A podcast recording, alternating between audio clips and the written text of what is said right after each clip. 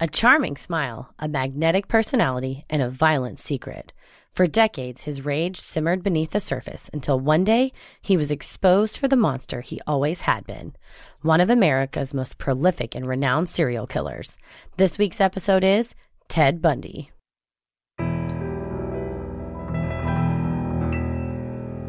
A bump in the night, your heart fills with dread. Probably a murderer who wants you dead. It could be a ghost, a demon, or worse. Perhaps you're the victim of a witch's curse. It's hopeless, you're doomed. You'd call a priest if you could. You'd rather just listen to who? Sinister Hood.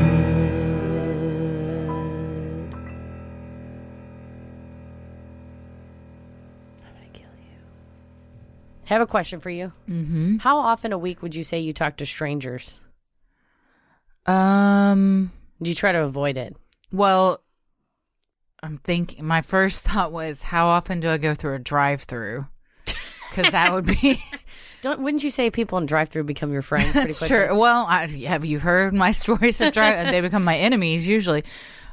Probably during the week, I would say I talk to strangers three to four times. I just try to avoid them. Not a time. I mean, it, but only because I have to. True. Well, yesterday we went to the zoo, and I spoke to several strangers there. Did you about what? Were they workers at the zoo? Yeah. Okay. I mean, I mean, just not even. You know, not like a an employee of a Target or a drive-through. oh, then never. very, very rarely, unless they're doing me a service. Do I I've been I've really been speak to accosted them? twice in the last few days by strangers. Once at Sam's, I was buying toilet paper. I'm very particular. I was by Charmin Ultra Strong. This podcast is not brought to you by any Is kind that of with toilet the paper. bears? Yes, I Yeah, only we use use Charmin that Ultra too. Strong. And uh, I was picking it up off the shelf at the Sam's, and the woman said, "Excuse me, excuse me, excuse me."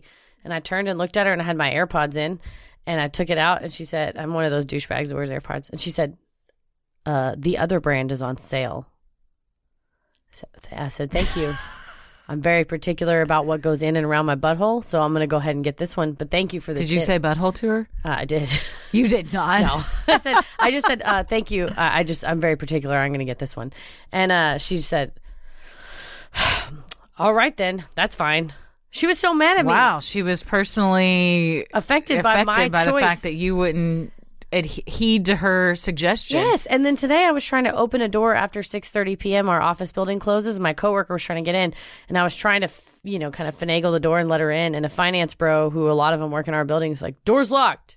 It's locked," which I could tell because it wouldn't open. Well, that's just mansplaining. And then he goes, uh, "They locked the door after a certain period of time, and you can't get in. You have to go to another door." It was just the most solid mansplaining, and I thought, "I'm gonna kill a person on an elevator." Well, and then his body will be in there until they Yeah. open the door. So we had to get in the elevator together. I thought, oh, I'm sure that someone yesterday at the zoo talked to me. A little child tried to grab my hand in line for the bathroom because she thought I was her mommy. "Oh no, And I said, I'm not your mommy. that ever happened to you as a kid." Where I grab would- a hold of a grown up and you go, it's Yeah, I do remember accidentally grabbing the wrong hand a few times. terrifying.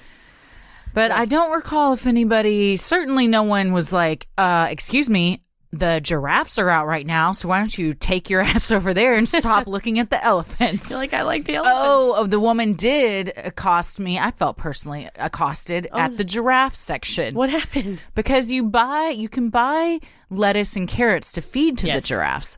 Well, yesterday the Dallas Zoo was And by yesterday, you mean Mother's Day Mother's Day. 2019. Yes, was a, a circus. No, and not just because there were animals there. It was a legit. There were clowns too.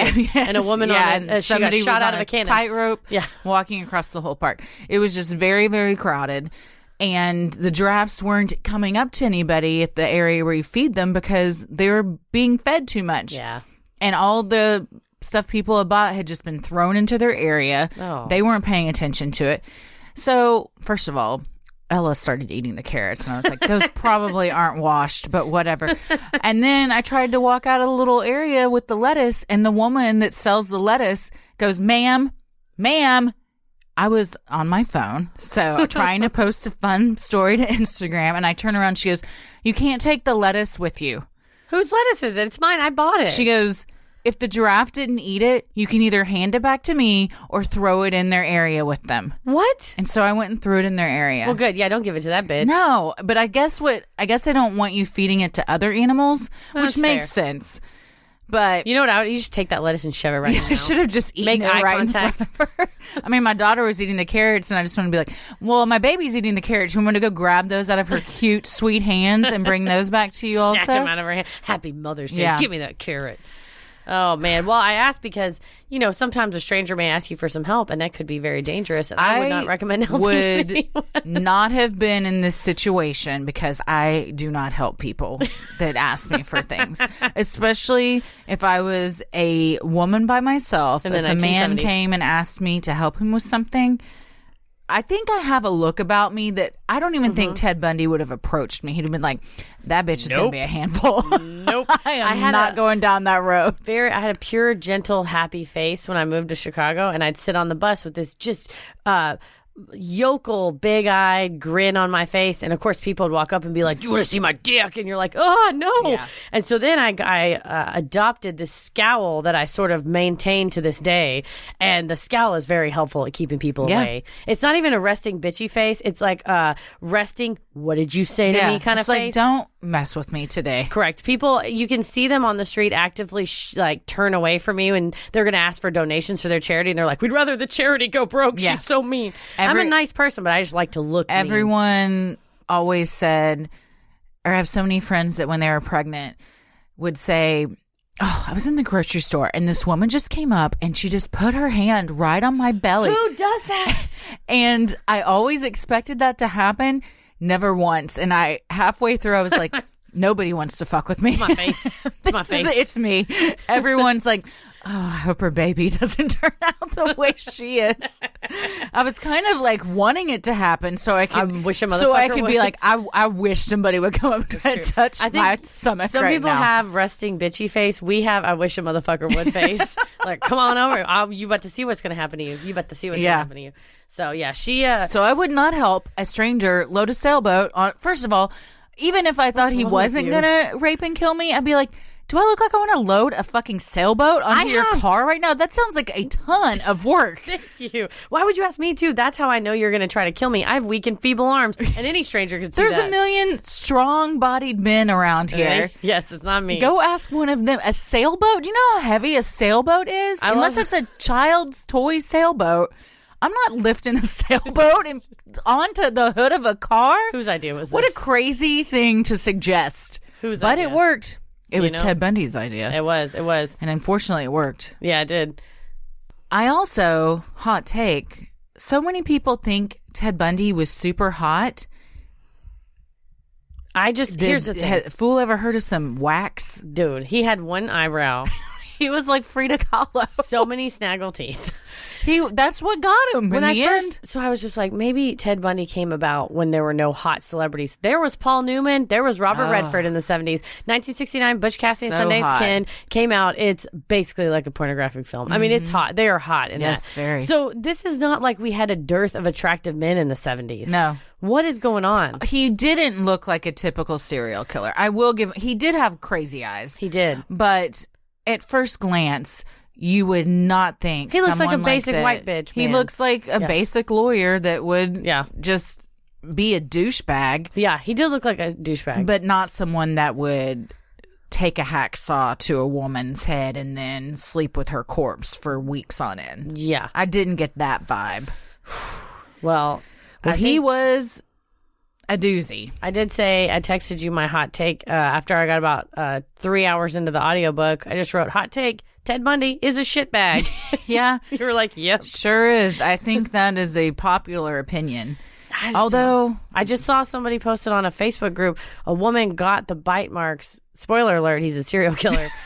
he bit a lady in her butt cheek Yep. before killing her, and a woman got the imprint of the bite marks in the booty cheek. Tat- I have as a tattoo, I have a tattoo on my butt cheek, and it's not. It's the Blues Brothers because I have, you know, dignity and self respect.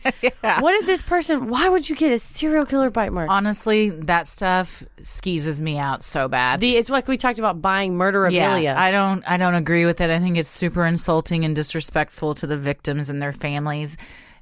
someone was like that was somebody's daughter, and you're Yeah. gonna get a tattoo of that. Yeah. Go fuck yourself. But if, if it's you're Jen- listening, I still I stand by it. Go fu- if you're that person, you're a listener. Go fuck yourself.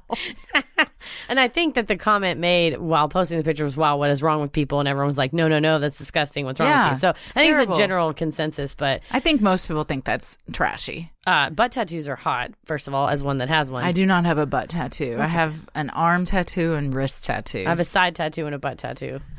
Uh, but I'd be open to uh, you know other parts, I guess.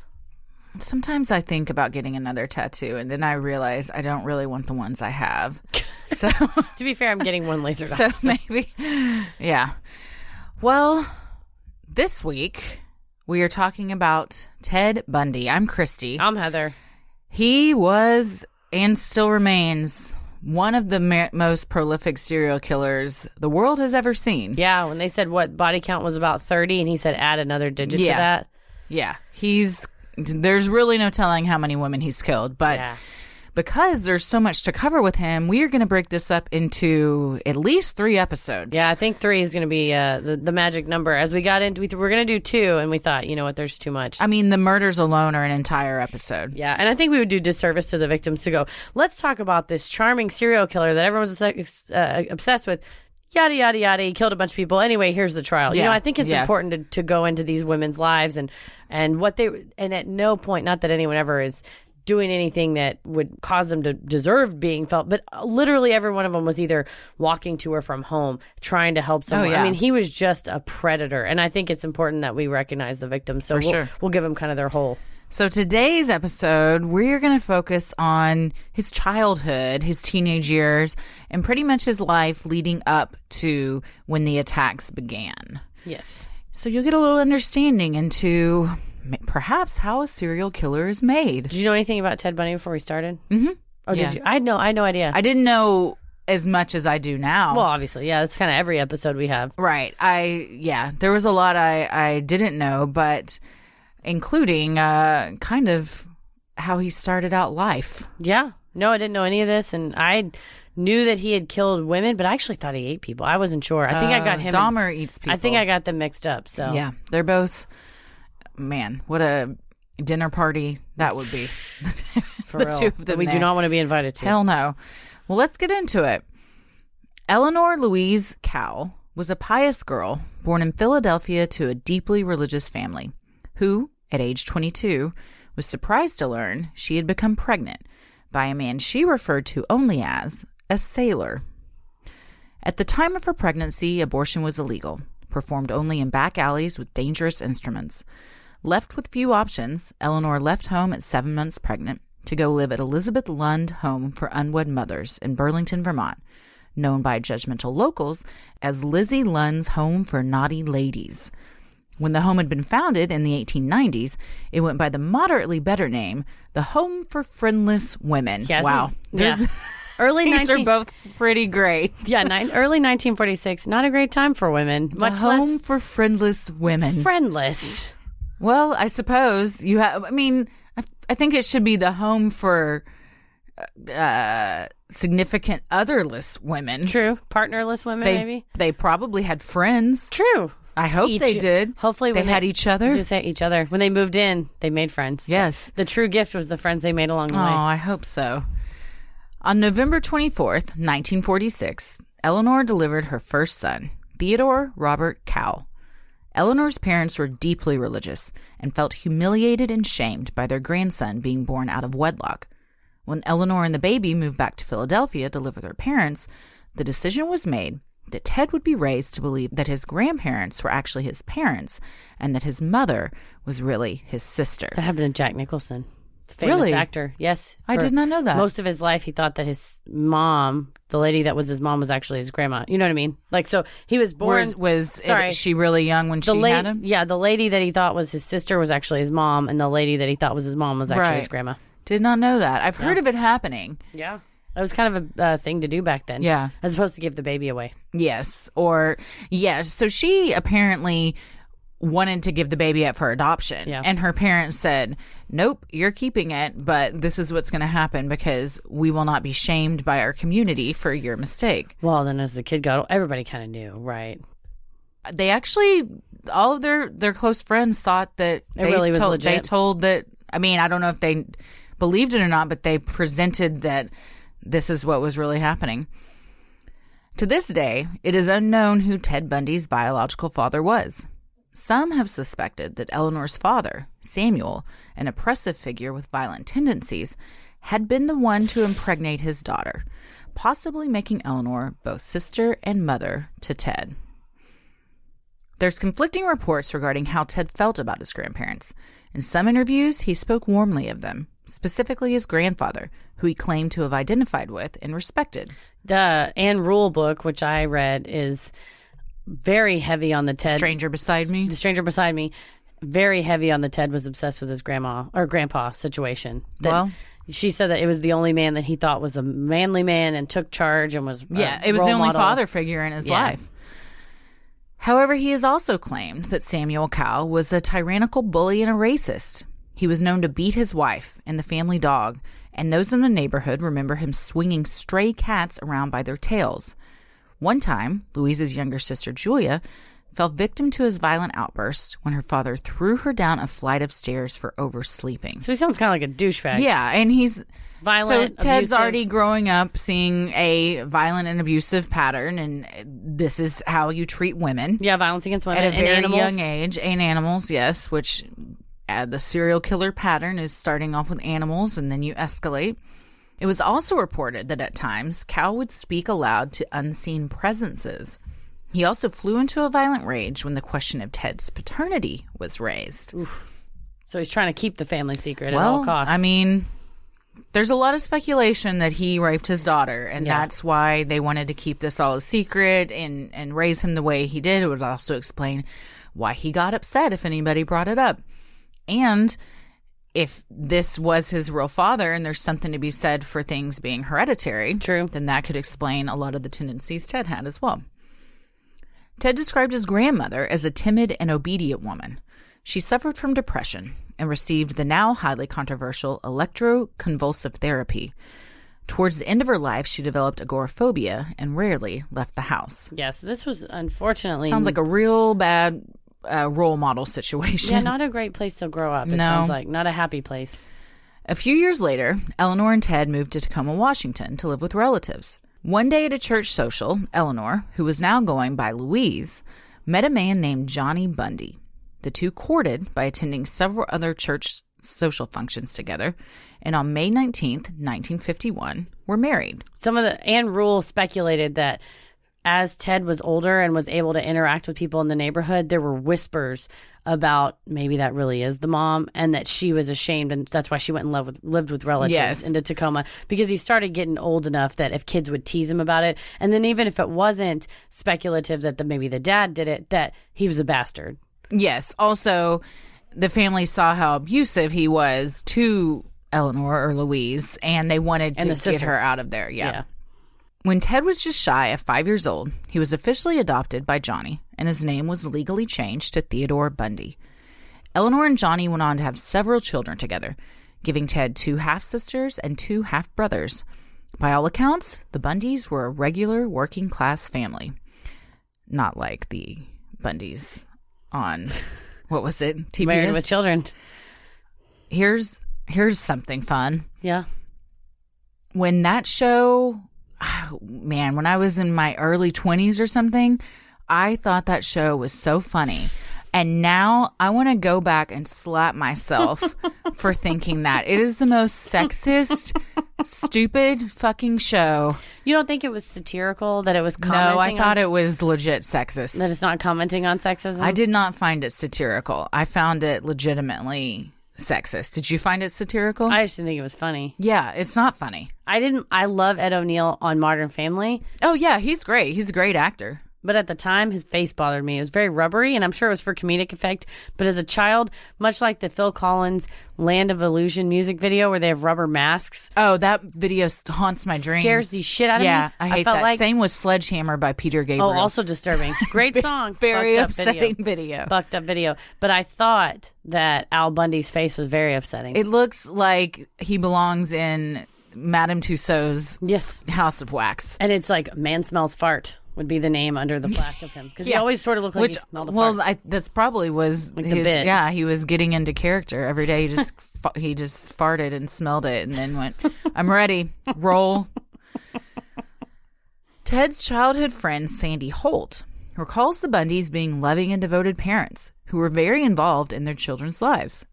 They took the children to church every Sunday, enrolled them in Boy Scouts and Brownies, and sent them on church retreats. They were trying to give. A, she was trying to give a normal semblance of a family. I think they were pretty normal. yeah. by all accounts. From a young age, Ted showed signs of brilliance. Disturbingly, he also showed an early interest in the macabre. Family stories have been told of Ted's odd behavior as a child. There were reported incidents of violence, animal mutilation, and incidents of sexual deviancy. Yeah, apparently, according to his lawyer, John Henry Brown, he wrote a book called Defending the Devil, and he said that That's a good title. It's a really good title. uh, he said that basically Ted Bundy's violence started as a child that he would buy Ted Bundy would buy mice at a local pet shop, build like a little corral and kind of put them in the woods, and then play God and kill some of them and let other ones go free. So he and that's kind of what he later did yeah, with his victims. that is. It's part of the McDonald's triad. yeah.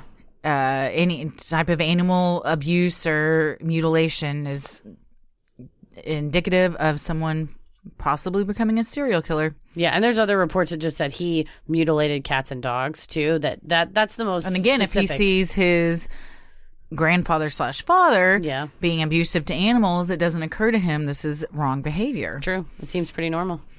Ted's aunt also recalled that when Ted was three years old, she laid down to take a nap with him.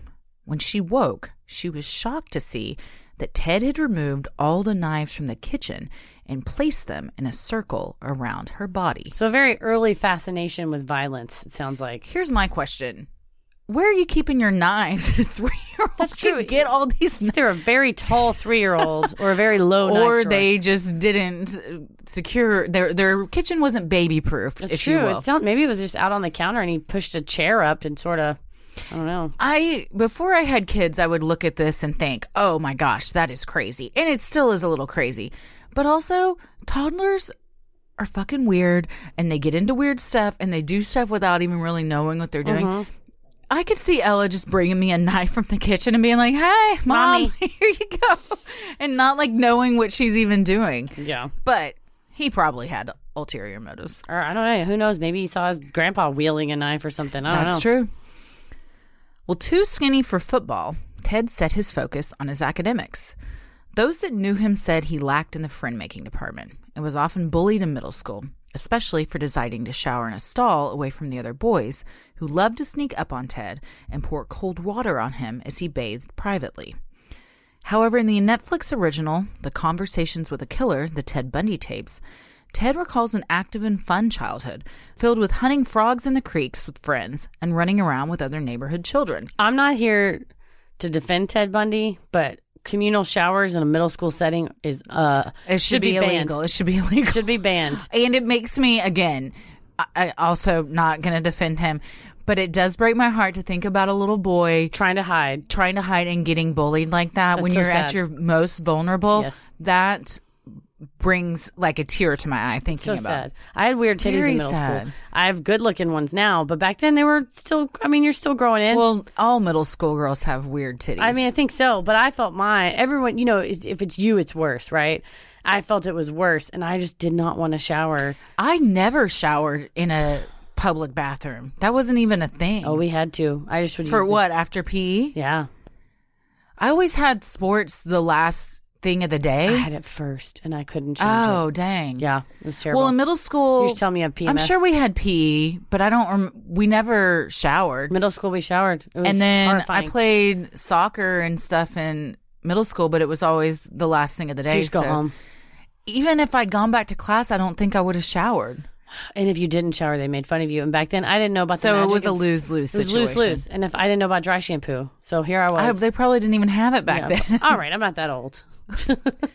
Ted's childhood friend Holt paints a different picture and says that Ted was, quote, different, teased for having a speech impediment, and was unable to do the activities in Boy Scouts like tie a knot or build a fire that came easily to the other boys. So, one thing in the Netflix show, The Ted Bundy Tapes, the two biographers slash interviewers that are interviewing him, they say to the camera, apart from him, how things that he would say painted a totally different picture than what he would tell other biographers. Almost like he just wanted kind of a celebrity like biopic of his life made with this thing instead of Mm. it He's being painting scenes. Yes, he wanted to be perceived as this normal kid that nothing in his childhood led to what he did later in life. It was just he had a, a friends, he had a good upbringing. So it's interesting the motivation behind that. Of what? It, what is he trying to paint? What kind of pictures is he trying Does to he paint? still want people to think just control, like Yeah. he has control over his story, or is he still legitimately embarrassed of things that happened and and too prideful to even admit them when while he's on death row? Well, I think we'll get into it and kind of like the trigger point on, on him. And I think a lot of this can all, a a lot of his actions and behaviors, especially the more violent ones later in his life, are traced back to this damaged and bruised male ego. Yes, very much. I think. So I think that's what it is. Later in life, if you have a chance to tell your story the way, and someone's sitting there with a tape recorder listening, you're going to tell whatever story Mm-hmm, you want to tell. Me personally, I'll tell you about how I had weird titties in middle school. Ted Bundy's going to tell you he was a cool guy. He's gonna say he had real good looking titties. so good they peeked over the side with a bucket of cold water. they wa- that's they just wanted to see him. so sad. It is sad. That's really sad. Holt also remembers Ted having a temper and that he liked to scare people and build tiger traps in the woods. what?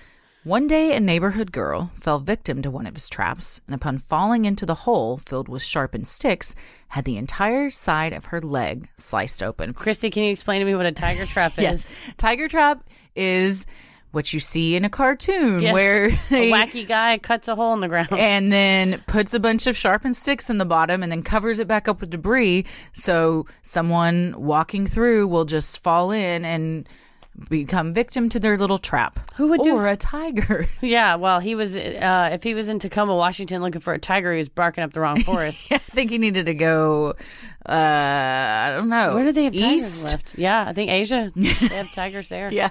Yeah. They're Yeah. endangered. But he also just wanted to test the waters of what can he get away with as far as these violent tendencies that he's already experiencing. I think that element of surprise and the like, gotcha. He How liked that. scary if you're just walk if you're a little girl walking through the woods and you just fall into a hole. Next thing you know, your leg is sliced And apart. freak show Ted Bundy, lone showerer, is standing above it's just you. laughing at you. yeah. Ted regularly missed out on typical teenage fun because he had to babysit his younger siblings. In later interviews, he recalled how he was antisocial and would wander the streets looking for discarded pornography and open windows where he could peer in at unsuspecting women. Ted was also known by juvenile authorities as a troublemaker, being picked up at least twice for auto theft and burglary. What is going on with Tacoma, Washington, where people are hurtling pornography out of their windows? I've gotta say he didn't find much. Who just throws away a bunch of porno mags in their perfect- trash? A perfectly good piece of You put it under pornography. your mattress like a normal person. Well, this one's done with. It's yeah, all you stuck just throw it together. in the trash. and also, don't change in front of your windows. Well, I'm not gonna blame those women, That's true. You should be able to change wherever you want to change. but shut your blinds. For real, because Ted Bundy's leering in. I I am very paranoid about that kind of stuff. As a person who walks down the street and loves looking in other people's windows, I always keep my windows Really? closed. Oh, I love when I'm walking my dogs. One time I was walking my dogs through, I used to live adjacent to a very fancy neighborhood. Oh, that's fun. And I would walk my dogs to it. And one night, no less than five houses were all watching The Simpsons. And I thought, you know what? The universal thing that brings us all together rich, poor, whatever, uh, wherever You you're should from. have had a watching party at someone's house. You should have gone up and knocked on one of their doors, said, Excuse just me." so you know, your surrounding neighbors are all watching the same show. you guys. all Why watch don't The y'all get Simpsons." together, have some have some laughs, Yes. then you'll have some inside jokes to tell each other. But Nobody's writing on next door about that, about how they're watching no, The Simpsons. They're just writing about how real racist stuff. If That's- you're that's on my next next door, it's all real racist stuff. Or um, it's always like, uh, I got some garbage. What do I do with it? You're like, Put, it out by the curb, Put it you out. idiot. What do I do with this trash? What do you think you do with it? Shove it up your ass. That's what you do with it. well, there are again conflicting reports on Ted's behavior in high school. He has told some biographers and reporters that he was antisocial and awkward, while in other interviews, he claimed to be athletic and, quote, one of the boys. Do you think this is just a Liz Lemon situation where he thought he was bullied and then really he was the bully? Like where she thought everyone. I was wondering, isn't it interesting how I think we've talked about this before? You really don't know what your life was like, for example, in high school until it, unless you were to ask someone else, how was I perceived? How did you perceive me? Totally You- different. yeah. The way I think of my high school life may be totally different than how someone else viewed me through their eyes. Somebody may have thought I was a cool kid and I was not. I was a lame. You know what I mean? Yeah. But they, you know, it may. You never know what it's others think of perspective. you. It's Yeah, perspective. absolutely. Yeah. And there were some people who I thought, oh my God, she's got it made. If only I could be like her, man, my problems would be far, far away. And it may have been, she may have felt the same way about me. Yeah. You, never know. You really don't. We're all at home, we're all secretly just watching The Simpsons. Yeah. That's why it's up to someone who's slash stalker looking in people's I'm not a windows. stalker. I was a, a purveyor of fine windows. There's a person down the street from me that always has their blinds open and I just want to go up and say, we can Shut your blinds. See you. This is not If you're listening right now, Shut and your blinds, You're you cutting guys. some broccoli up, getting ready for dinner. Take a look. Your your blinds may be open, and who knows on the other and side. when it's light in your house and it's dark That's the most outside, you dangerous can't time. see what's happening. Someone could be standing very close to your window. Or far away in a jacket, but they can see real far. Yeah, everyone close your blinds right now, even if it's daytime. Pause the show. Well, wait. Well, wait. Go close your blinds. Pause the show. Well, fellow classmates at Woodrow Wilson High, we have one of these in Dallas too. Oh, yeah. Remember him as handsome, well known, popular, well mannered, and well dressed. He attended dances but was shy, almost introverted. He was also interested in politics. While there is no record of him running for student body council, in the Ted Bundy tapes, Ted claims he ran for student office. Again, probably didn't happen. I bet not. But in his story, he's going to say that it did. It's funny that, like you said, perception and reality and Mm-hmm. what becomes true. Also, at some point, the jig is up, my friend. it's in the note. It's in the Who yearbook. gives a shit? You're, but also you're in prison for these crimes. You're about to be electrocuted. Just fess up, dum dum. Ted and his stepfather Johnny tried to get along, but Ted withdrew emotionally, and Johnny chalked it up to teenage emotions. True crime books would later speculate that Ted didn't respect his stepfather, a cook by trade, and considered him unintelligent and was ashamed by his working class status. Louise believed in Ted strongly and encouraged him to save up for college, believing he could make something of himself. This poor woman. Yeah, and according to her, or according to reports, she really thought he was kind of the golden child. That he Yeah, was smarter than everybody. I mean, up until the day he was executed, she was right there. was adamant that he was innocent. Just couldn't bring her, and that's so sad. it's her boy. You, got, I mean, as a parent, you never want to think your kid is capable of something like this. So I, I can't You can begrudge sympathize. her for that. Yeah. Well, from 1965 to 1966, Ted attended the University of Puget Sound, where Louise was also working as an administrative assistant. In 1966, Ted transferred to the University of Washington, where he majored in Chinese. He believed that China was going to take over the world and that that is going to be a major superpower and that to succeed in business and life, you needed to know Chinese. How'd that work out? Well, not great for him. He did, ended up being a serial killer. Yeah. Ted had yet to have any serious involvement with a woman. He was shy, embarrassed about his middle class background, and believed he had nothing to offer a romantic partner, Yeah, around this time, he was about 20 years old and never had a girlfriend. which isn't crazy. That's not crazy. I had my first boyfriend when I was 18.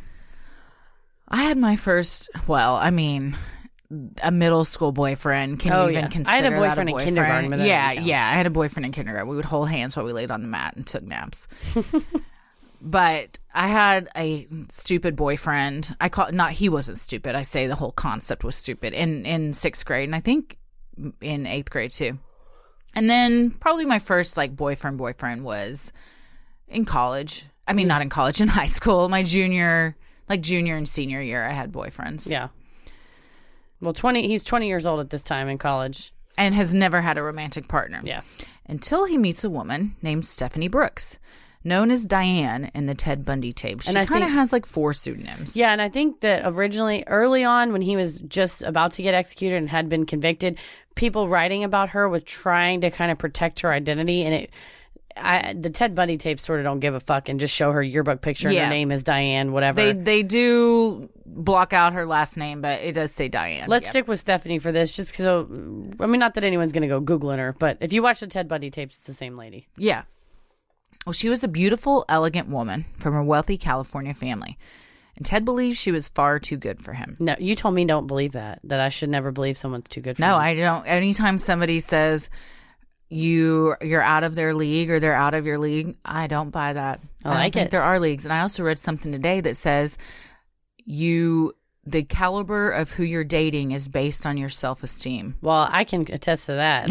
My current situations have uh, improved dramatically. Well, there you go.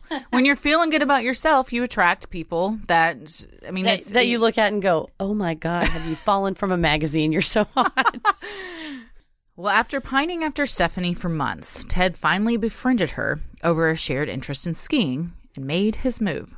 Stephanie reciprocated, and the two dated for a year until 1968 when Ted dropped out of college. Anne Rule describes Ted as sort of following her around a little bit and trying to be her friend and not really. And then they would drive up to the ski lodge area together and just say, You know, I, I have my ski stuff. Are you going to drive up there? You want to ride together? And on the way, he would be very charming. And he, That's how he's- you do Mm-hmm. it. you know what? He sort of weaseled his way in by charm. Stephanie ended up dumping him for his lack of ambition, saying, He just won't stand up for himself. He's lying about a lot of the little things. Psychiatrist Dorothy Lewis later said that this incident would mark the pivotal time in Bundy's development as a psychopath.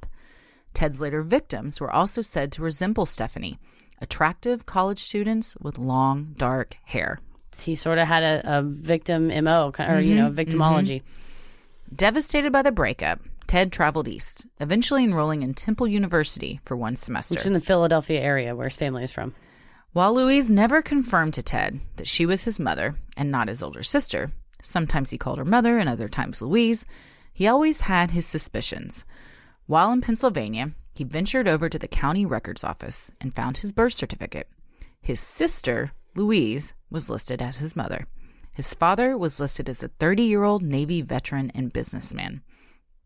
Bundy would go on to develop a lifelong resentment towards his mother for never talking to him about his real father and for leaving him to discover his true parentage for himself. That's gotta fuck you up. I think so. Your whole your whole life's been a lie. well, yeah, and you. Th- I mean, you sit here and think, well, you know, who knows who it was? And she said, well, it was just a sailor or whoever. Yeah, well, she told her parents it was just a sailor. She apparently knew his name, supposedly. I mean, not. It, there was a name written down, and Anne Rule puts the name in the Could book. have been dad.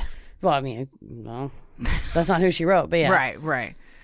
After a short stint in Temple, Ted moved back to Washington, and in October 1969, he met Elizabeth Klepfer at the Sandpiper Tavern in Seattle. Liz was a single mother of a two year old daughter who had recently moved to Seattle after divorcing her husband, a convicted felon, and had taken a job as a secretary to support herself and her daughter. She came from a Mormon family and had a wealthy background. This is if you watch the Zac Efron movie. God, don't bother. It sucks, but it's so dumb. This is where it starts. It's so cheesy. You know, I was watching it, and, and it's not at all scary or graphic. No. at all. Mm. that it basically focuses on their relationship more than anything. It's just bad acting and poor writing. I thought Lily Collins was pretty good. The one that yeah, she was probably she plays Liz. yeah that plays Liz. But the cast is wild. When it got finally Why? got to the trial, I went Shelton, I know Shelton. what's his- Shelton from Big Bane as the prosecutor, John Malkovich. John Malkovich is the judge. That threw me for a He doesn't even loop. sound like he's from Florida, and he keeps saying and what I would imagine. A, He was too, he like, was too oh, affable and nice Like compared to the a- actual judge. you know, a Florida judge may say, "All right, partner, I need you to sit down," but it's John Malkovich who Yes. talks like this, and he's All right, like, partner. "Partner, why don't you sit down?" I was like, "There's Robot Judge." We didn't know in the '70s they had Robot Judge, but it's played by John Malkovich. I love John Malkovich though. Hot take: Hate John Malkovich. Really? I hate his face. I hate his voice. I hate his stupid acting. I hate that he Oh. leg wrestles. I hate every part of I John love Malkovich. him. Well, all right. What you have him. movie made you hate him? Uh, probably Con Air. Interesting. Yeah. Have you seen Being John Malkovich? Yeah, I hated it. I love John Cusack. Hey, John Malkovich. Man, Going to see John Cusack this weekend. Oh, Uh, yeah? he's doing "Say Anything" at the Majestic Theater Q and A. nice. But yeah, I Are you gonna ask him a question? I'm gonna go up and say, "Do you want to make out?" with me?" I hope they let you get that close. Well, They you, let you you get up should to the say, microphone. "Do you remember me? I met you." There's a Q and A. like six months ago well, it was like two years ago. when you met John Q. Oh, I'm thinking of John Mayer. John Mayer. Yeah, yeah. yeah. I meet a lot of Johns. Oh, take the picture. Sounded like a of- prostitute. take that picture of sex worker. That's true. I'm sorry. Take the picture of you and John Cusack with you Okay. and hold it up like he does the boombox And and, say say anything. anything. But He'll also love it. get your phone out, play in your eyes Yeah. while this is happening. He's gonna love it. I'm not And- gonna get arrested at all. I feel like this might go over well. You think it's gonna I work? think I think he might chuckle. he might give That's you what a you smirk. want. You want someone else who you're trying to get in a romantic relationship to just laugh at you. I, but in a good I think he might be like, huh. She seems funny. Maybe I Okay. want to date her. Or he's like, my God, I've seen this fucking bid at every Q and A I've done. someone's always holding something- security. They're always holding something over their heads. But you should take that picture. Yeah. That would be fun. I should and get see- him to sign it. Yeah, I'll see. I'll see if he will. But yeah, so if you're watching John Malkovich in this Zach Efron movie on Netflix, it is uh largely focuses on the relationship of Liz Klepfer Liz and, her, and Liz and, him. Yeah. and Tim Bundy. And I think having now read the Anne Rule book and r- watching the Ted Bundy tapes and reading all these articles, I feel like it unfairly paints him in a pretty good light. yes. He was not. It makes him look like a very good boyfriend to Liz, and we'll kind of Yeah. get into it. He's he was, as I said earlier. Let's say it with me, you guys. A shitbag. yeah. Yeah. In her memoir, The Phantom Prince My Life with Ted Bundy, Liz describes their meeting, saying, the chemistry between us was incredible. I was already planning the wedding and naming the kids. He was telling me that he missed having a kitchen because he loved to cook. Perfect, my prince. I haven't read that memoir, but You can't. It's five hundred dollars. It's out of print. What? She yeah. She will. I t- I thought I texted you a picture of it. I found it on Amazon. It's five hundred dollars because there was only one run of them, and after that she didn't want any more attention, and she had them stop printing it. And then Interesting. Netflix found it, got a hold. You know, they adapted the screenplay from this memoir, got her and her daughter's buy-in. They actually came and visited the set while they were making this movie, and they visited on a happy day. So they visited on the day. It's an early scene in the movie when they meet at the Sandpiper Tavern. Interesting. I wonder if she'll have it re-released after agreeing to this. No, She doesn't want to. Yeah, she did- t- doesn't want to do any press. She's changed her name. Her daughter's changed her name, so smart. people can't find you her. got to. yeah, Well, Ted, Liz, and her daughter, known as Tina in the memoir and Molly in the Netflix film Extremely Wicked, Shockingly Evil, and Vile, would spend weekends going for walks down Main Street in the University District, feeding the ducks at a local park, and visiting the area's nearby lakes. can you repeat the name of that Netflix movie? Extremely Wicked, Shockingly Evil, and Vile. Sounds like Dr. Phil named that. That's three of the. You said Yeah. the same thing three I, times. I realize extremely, extremely wicked, shockingly evil, and vile. It's because the judge, when he's sentencing Yeah, him, he says says, that. it. I, re- I, because I was, I thought, what a wordy, dumb name. And then when I heard It's a direct quote. but- the judge sentence him, I s- realized, oh, John okay, it's Malkovich a said direct it. when John Malkovich, the wonderful John Malkovich, said it. trash. On Saturday mornings, Ted would watch cartoons and make breakfast with the little girl while Liz slept in. There were birthday parties, camping outings, ski trips, and discussions of marriage. To Liz, life didn't get much better than this. I mean, she broke up with her husband, who was a convicted felon, starts a new life, and thinks, "Man, I don't know anybody. This is going to go so bad." And you meet a reasonably attractive man. He's no Zach Efron, but No. You they they You mean a nice guy? did, a, did him a service by casting Zach oh, I think. Efron I mean, in this nice role. guy. He's got a job. He's got one eyebrow, a Yeah. Mm-hmm. car, and you think, man, he loves me. He loves hanging out with my kid. This cannot get any better. That convicted felon later would look pretty damn good. You know what? Ted was now 24 years old and a student at the University of Seattle, where he studied abnormal psychology and was particularly interested in a study that examined psychological variables in jury decisions. He also began working at the university's crisis clinic on the Tuesday night late shift, where he earned $2 per hour and lived in a spare bedroom with the Rogers family, the owners of a large home near campus. Yeah, $2 this- per hour. My goodness, how times have changed. Well, back then that was a lot of money. Mm-hmm. The Rogers family was an elderly lady, and her husband was ill. And literally, Ted just drove around house to house, knocked on doors, and said, "Hi, do you have a room for rent?" And she said she was quite taken with him. that It he was the 70s. He was very friendly and he was gregarious and outgoing. She said, Well, you know, my husband's kind of infirm and ill. And Ted said, If you let me live here, I'll help you with him. I'll help you with the yard work. And that she said he was an incredibly gracious tenant. He was quiet, and that he really, aside from getting really shit hammered drunk at a work party, and Anne Rule had to drive him home. Other than that, he was actually like a really good tenant, and Yeah. he was like, by all accounts, l- beloved by the woman that. But the woman that he lived with and her husband, Yeah. because he was able to mow the lawn and cl- trim the trees and stuff like that. They weren't his his uh, type, Correct. so they were safe. Correct. It was at this crisis center that Ted met Anne Rule, who would go on to write The Stranger Beside Me, a Ted Bundy biography.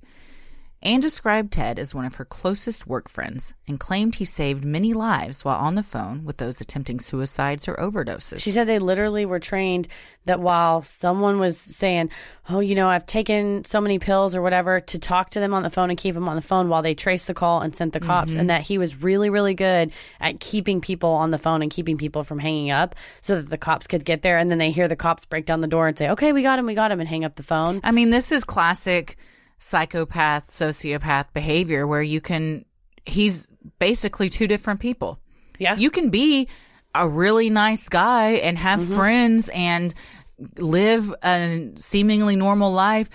And then on the flip side, have this other life that no one Violent, knows about. super Yeah. I mean, violent. those two things are not mutually exclusive. it's compartmentalizing too. Yeah, serial killers, almost all serial killers have normal day lives. True. Normal day jobs. BTK or whatever, People G- don't Golden State Killer. Dahmer, Yeah. yeah, Gacy. Yeah. They they and then when the shit hits the fan, everyone says, "I never would have thought he could have done She said something like that." Her husband was going through melanoma. He had really serious uh, skin cancer, but they were having a very bad time in their marriage, and she was trying to leave him.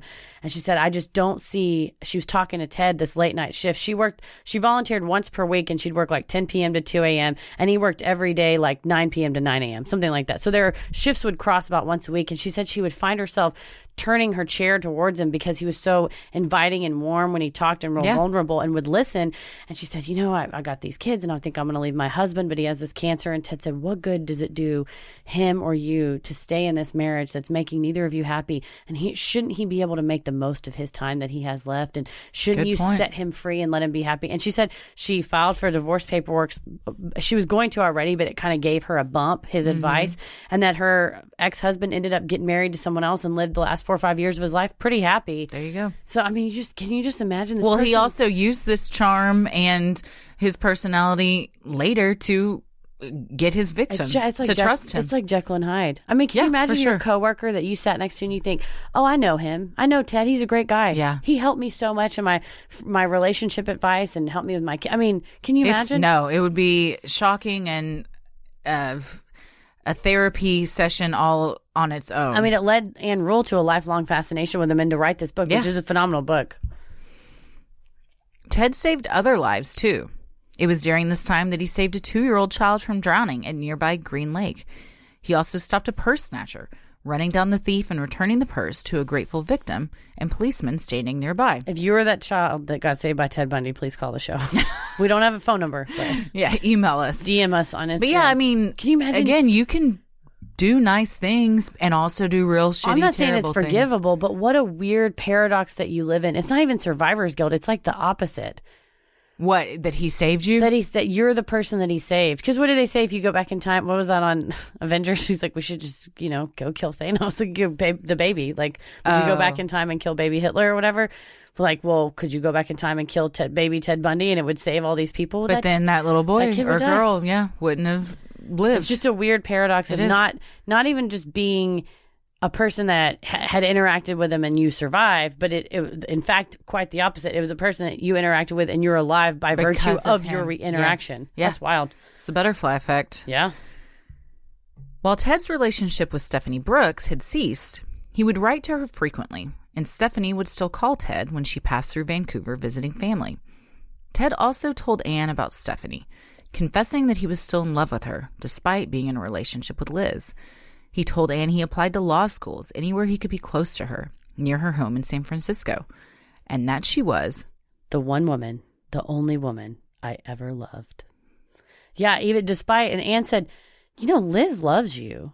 You're every day you're with her. She's got your back. She is helping you apply to law school. She's supporting you. Like, what is wrong with you? And he just said, I don't know. I can't help it. I can't get over Stephanie. I can't stop thinking about You her. want what you can't have. Yeah, I, maybe that's what it was too. And and uh, you know, he would write to her a lot, and she would infrequently write back and just kind of say, "Oh, it's good to hear from you," but she never really cut him off. But it wasn't that they had some long distance affair. It was very one sided. Right.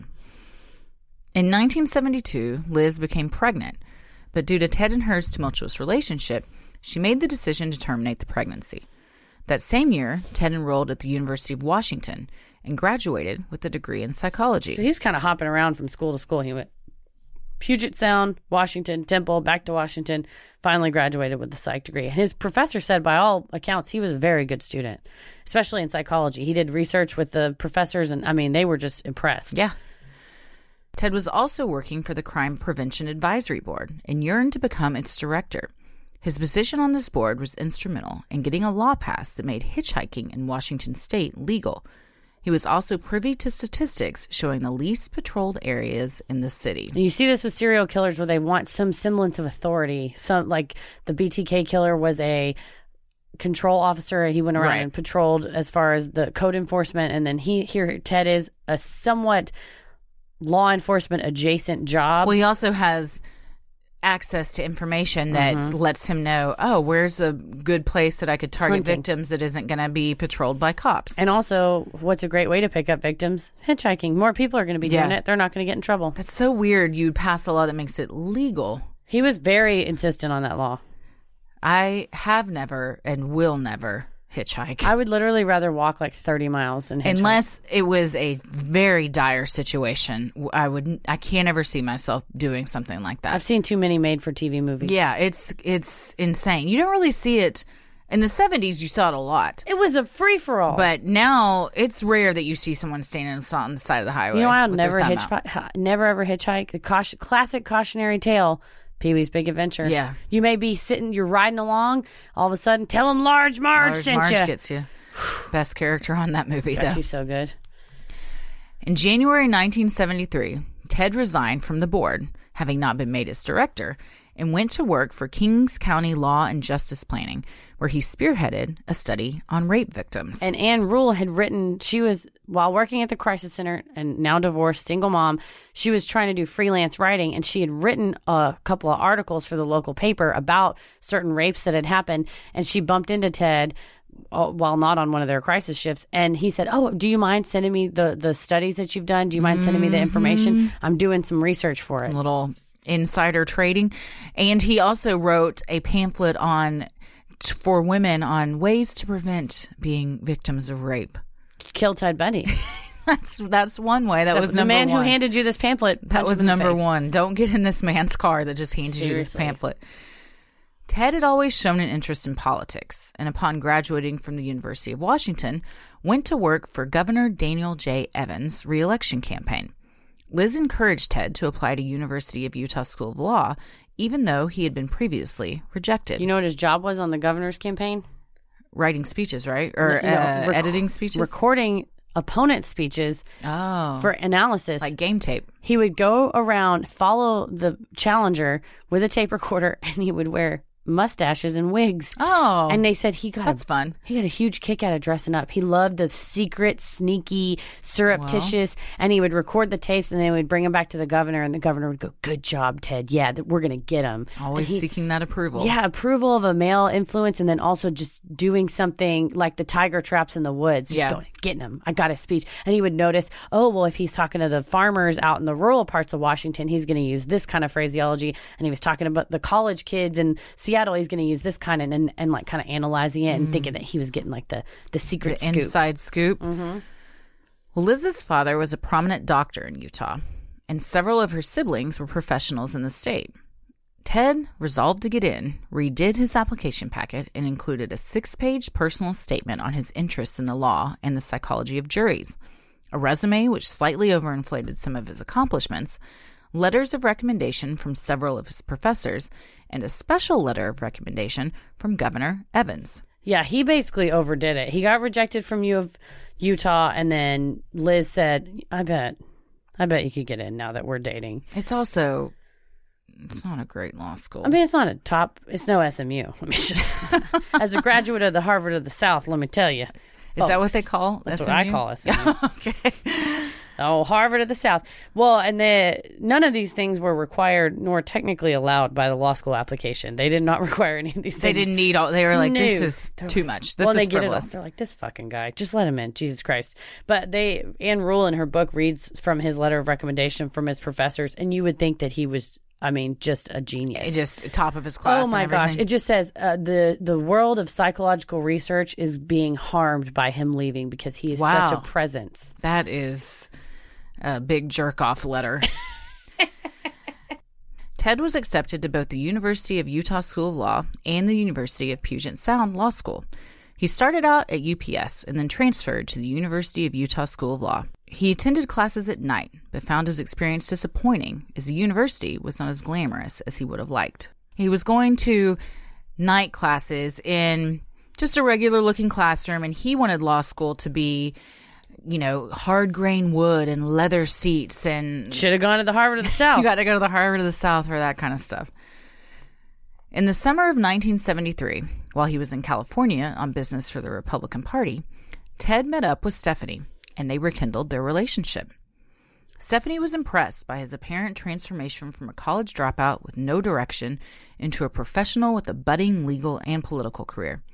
She brought him home to meet her family and was smitten with how much attention he lavished on her. Meanwhile, Liz was back home with her daughter, wondering when Ted would return. That's I mean, that's fucked up. He's like gallivanting. She's thinking he's it's off. at- not uncommon. well, I mean, she's thinking he's off at law school, Oh yeah, and he's actually or off supporting the Republican Party. I think he's doing both. I mean, this is a Republican for you. I can't wait to get messages about that. not all Republicans cheat on their spouses. No, that's Just true. a majority of the senators. Ted was now dating both Liz and Stephanie, although neither woman was aware of the other's existence. Ted and Stephanie began to get serious, even discussing marriage. Ted would often introduce her as his fiance.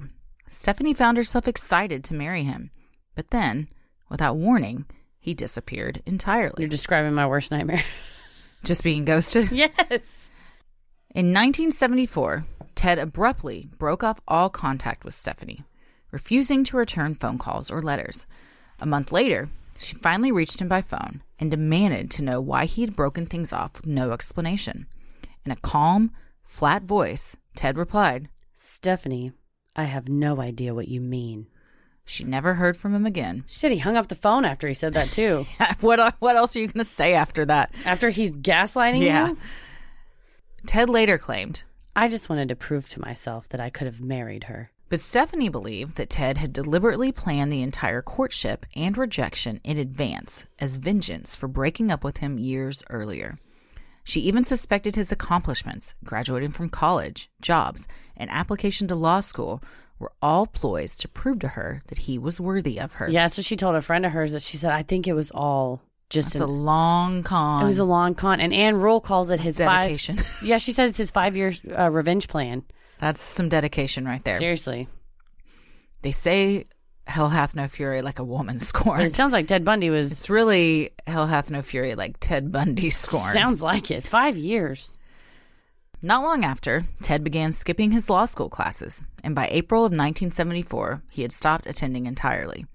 Coincidentally, this was the same time young, attractive women began disappearing in the Pacific Northwest. Ooh. Dot, dot, dot. To be continued. So, what do we think?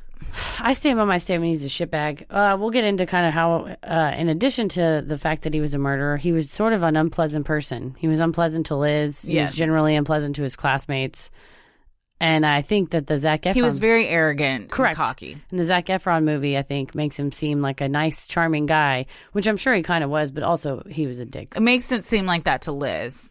I do think he comes across as very arrogant and cocky once he gets in the courtroom, Yes, and like a lawyer. well, Am I right? do you know what's worse and more annoying than a lawyer, as far Ted as Bundy is a lawyer. arrogance and cockiness? A law student. Yeah. because you have just enough information to know to think you know a lot, and then think once you- yeah. once you graduate and you take the bar, you go, oh shit, I don't know anything, and it sort of gives you uh, a little bit of Humbles you a bit. reality check. Yeah, but when you're in law school, you just think, oh, you want to know about torts. Yeah, who doesn't? Well, Everybody's Nobody. just always walking around thinking, if I only had someone that could just come up to me and explain torts to me, You know who can explain torts? Jim Adler, the Texas Hammer, and Ted Bundy probably. probably. But yeah, what do you think? Well, I mean, he's obviously a shitbag. I it is interesting to me how even after he's in prison, he's still rewriting his story. Yeah, That's very fascinating to me and I think he is definitely a sociopath and a psychopath. In later episodes we'll kind of get into what where all that came from. I don't think he was born this way. no, I don't think any anyone's really born this way, but some things that happened in his childhood and later on kind of he kind of paved his own way. It's like all of these things can happen to somebody and you don't choose to murder and rape women. True. I think he had a lack of uh, identity growing up because they changed his name. Yeah. He didn't know his real mom. He didn't know his real dad. He gets taken away from his grandparents and he's thrust into some guy he doesn't really fit in with. He does, you know, Johnny Bundy didn't really like him. Then all of a sudden he's a big brother. He didn't want to be that. So he was kind of a little bit forced to do a bunch of stuff he didn't want to do. And I think that when he finally meets Stephanie Diane, the girl that, you know, the girl of his dreams, he thinks, oh finally i have a place i'm going to do this and she basically said looks at him knows him because he said they dated they would spend a lot of time together and go driving around and go on these you know long road trips and and she s- finally knew truly who he was and said you know you're kind of a loser After she got to know him. yeah Yeah. and so that's kind of a harsh Yeah, he had never really been accepted. He never really fit in. And he always was self conscious about the way he was brought up, the fact that his parents didn't have money. his weird middle school titties his that, that was you Well. his childhood friend said in their neighborhood while all the kids were friends there was a clear division of the haves and have nots oh yeah and his, family was in the have oh not category yeah his dad was a line co- or a cook you had know? a respectable job but he was always embarrassed by that he his, he had some cousins that were wealthy and he always envied them and wished that his father could have the same type of wealth that his uncle did so and that's interesting too that he sought out these women that had came from wealthy families Mm-hmm. Yeah. again kind of just wanting to rewrite his own story and, and fake it till you make it think so. become part of something that he wasn't ever included in Christy, we have some exciting news today we need to share. Our merch Oh, shop yes, is open. it if you head to is. sinisterhood.com, you'll see a link up in the top corner that says shop, and you too can get your wonderful Keep It Creepy Devil Rules the Airwave shirt and a Sinisterhood Lucky 13 shirt. 'cause There y'all know that's our are favorite number. onesies. Baby onesie, someone You're asked. welcome. I'm so sorry to report. Someone asked if we had the onesies in adult sizes. We don't. I've had several people ask that. I believe they're called bodysuits. I don't think we have. Um, My a- question is, why do you want to wear one? Who doesn't want a shirt that snaps in the crotch? I, you know, those were a thing back in the 80s and I had many of them. they have them in American They're Apparel. still a thing. Yes. You know how I know I shouldn't wear one? Because they sell them at American Apparel. I'm not that cool. No. But yeah, if you head to sinisterhood.com, click on shop in the top right corner, it'll take you to all the cool mugs, canvas, totes, hats, There's all sorts of stuff. beanies, whatnot. So yeah, so let us know what you think. Send us a selfie, hashtag Yes, sinisterhood please merch, do. and show us what you're wearing. Can't wait to see Only if it's- everyone in these t shirts. Please. Well, many of you have asked if we have a Patreon where you can donate to the show. We do. Our show will always remain free, but if you wish to donate to help offset the cost of making and hosting the show, you can visit www.patreon.com forward slash sinisterhood. You can get some sweet perks like Patreon exclusive content, a Sinisterhood sticker, membership to our exclusive Patreon Facebook group, a special shout out on the show, and a monthly bonus minisode. So head on over and uh, check out some of our cool video content we work really hard to bring you. And you can stick around after our sign off to hear our Patreon shout outs. Yes, please. Well, the best thing you can do to help us grow is like, review, and subscribe on iTunes. Thanks for everybody that's done that so far. It really helps a small podcast like us get lots of exposure, and it's going to help us stay at the Adolphus Hotel soon. So you're going to see uh, what comes of that. So head to iTunes or wherever you get your podcast and give us a review. You can also follow us on Instagram and Twitter at Sinisterhood Pod or like us on Facebook at Sinisterhood. Christy, where are you at? I am on Twitter at Christy or GTFO and on Instagram at Christy M. Wallace. Heather, what about you? at Heather vs the World on Instagram and at MCK vs the World on Twitter. As always, the devil rules the airwaves. Keep it creepy. Hey guys, thank you so much for subscribing to be loyal patrons. We appreciate you so much. Specifically, Jennifer Enochson, Amanda, Rachel Rose. That's a fun name. Kelly Cohen. I'm going to say Warner. It could also be Werner. I know it's Werner Padilla. Who You know is- this person? Yes, Oh. we work together at Sea Dog. Shout out Werner. Oh, Love you. nice. Thank you, Frenchie. Thank you so much. Allie, Summer Lee Riley. also a very pretty name. All of your names are pretty, and all of you are pretty, and we love you so much because we really appreciate all of the support. I will be sending out your Patreon stickers on the 15th, as usual, and uh, Christy and I are going to draw some little pictures on the back. So please enjoy. Keep it creepy. Bye. Sinister. Who.